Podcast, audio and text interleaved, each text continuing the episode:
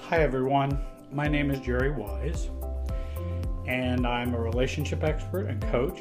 I'm also the director of the Center for Self Differentiation. This video is entitled Secrets to Loving or Having a Relationship with an ACOA.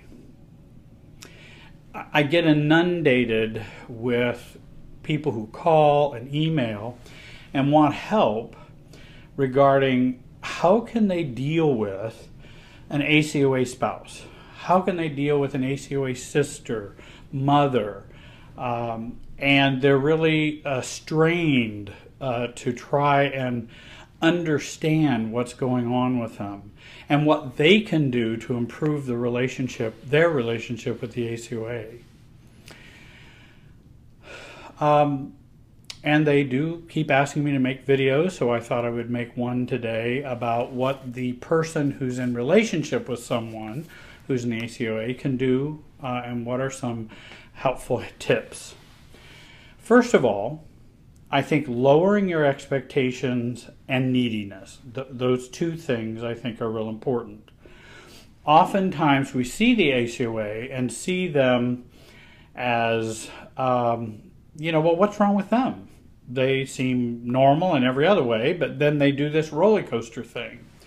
And so, why do they do that? And we just expect them to not act or act out or have reactivity that would be similar to an ACOA reaction. And we keep expecting that, which frustrates us all the more and also makes us more uh, upset, which then hurts the relationship as well. Often our neediness and our inflated expectations get in our way of caring about and loving an ACOA. They look normal, ACOAs even act normal, then the roller coaster begins. But we base our view on the perspective of them based on the normal or the calm periods and tell ourselves, well, if they can be normal for a while or act stable for a while, why not all the time? and then we have this expectation they just should be acting this way all the time. Why can't they do it? They must be doing it to either hurt me or who knows what are the numerous reasons. So, this is what we expect. We expect the normal versus expecting the ACOA traits. And when you expect the right thing, it tends to calm the system, it tends to inform the person who is caring about the ACOA, and then we adjust our behavior in a more helpful way. Remember, don't judge a book by its cover. For the ACOA who is struggling, his or her inner life can be very touchy, chaotic, not self defined, intense, reactive, shame based, and often fearful. And they may not always look like that on the outside but that may be more what's the makeup. I wish we could do a CT scan or an MRI scan of the internals of folks who grew up in, in dysfunctional families, and then we could go see how that is emotionally. Wish we could do that, but we can't. Secondly, remember to keep your focus on you and not on them. Often, when we are involved in the dynamic life or roller coaster life of an ACOA, it's easier to lose ourselves and lose our own center and our own sense of self. Uh, if you give, if you give up you, then both of you will be handicapped. The ACOA does not always believe or accept this if they have been in recovery, they do understand the importance of this focus and you having the focus of taking care of yourself. Thirdly, slow things down as much as possible. I did do a previous video on this topic about slowing things down. You can take a look at it on our YouTube channel. I believe it's important for those who are in ACOA relationships. Often emotional interactions move way too quickly. Uh, and as a result, the interaction gets reactive. ACOAs are emotional thinkers. Often emotions override the thinking for the ACOA. Just like when we have a shame episode, the shame overrides our thinking. We have an anxiety episode, the anxiety overrides our thinking. And so we are emotional thinkers. This was a family of origin learned experience. Virtually everyone tended to feel think. That's another way of talking about it.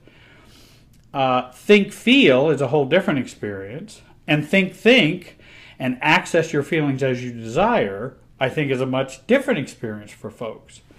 And I actually train and try to help folks to make that transition from feel think to think feel to think think and then access your feelings as you wish. Uh, that's a little more towards the self differentiation scale. Number four, remember the buttons. It is easier, and it's a little easier if we remember there are buttons that may be pushed when loving or having a relationship with an ACOA. I believe these are often overlooked by each. And of course, here are some of the buttons the shame button, the guilt button, the fear button, the anger button. There's probably, and there are many more, not probably, there are many more. Remember, there are lots of people in the relationship. And that's another key when you think about these buttons, too. Just because you have two people, and we call that a dyad when there's two people, three people, we call it a triad or a triangle. Two people is a dyad. When you have a dyad, you don't only have two people in that relationship. When I sit when a couple sits down in front of me in my office, one of the things I realize is now the room has become full of people. Family of origin, ex relationships. This is not just about them as a couple. This is everything that's going on within them and is still going on within them. There are always lots of people in a two person relationship past and current family of origin, and often past significant relationships. We don't have to take the button that gets activated personally. You can even ask, did, did a button get pushed when I said that? Uh, and begin to talk about buttons rather than just the reactivity to the result of the button. Number five, develop a tougher skin and a stronger sense of self. This is why you married or are in a relationship with an ACOA. I think that's where it can be useful. They can help you to look at your issues so that you can begin to grow up within yourself. Work on reducing your neediness and victimhood paradigm. Build a tougher skin and a stronger sense of self through recovery, therapy, coaching, and uh, there are ways to do that. I have a couple videos that begin to talk about that. Uh, number six, always think boundaries and limits with connectedness. I believe in relationships there is a tendency to either distance or fuse. Maintaining a balance is most effective and healthiest and is the healthiest stance and position if you're going to tell an ACOA, here is my boundary, or here is my limit, or I won't tolerate that anymore, where is the same intensity of connectedness? Where's the same intensity of intimacy? Often we relate in an out of balance way. I'll just tell you how I'm going to move away, but I'm not going to demonstrate or show how I'm going to move closer. Love with boundaries, boundaries with intimacy, connectedness with self definition, self definition with attachment. In other words, we have a balance between I ness and we ness. If you want to learn more about improving a relationship with an ACOA, please contact me. My email address is on the is on the screen. Uh, I have spouses contact me to say, My mother, my wife, my husband is an ACOA. Help me through the maze and minefield of our relationship. Also, you can see my contact information uh, that I've listed for you. I have clients all over the US and in foreign countries. Contact me for Skype or FaceTime, professional help, uh, or you can join me in my office. And please share my videos with your social media. They're free, and we try to provide good information for those who are hurting. I want to thank you for watching the video today, and, and I hope you have a really good day. Thanks.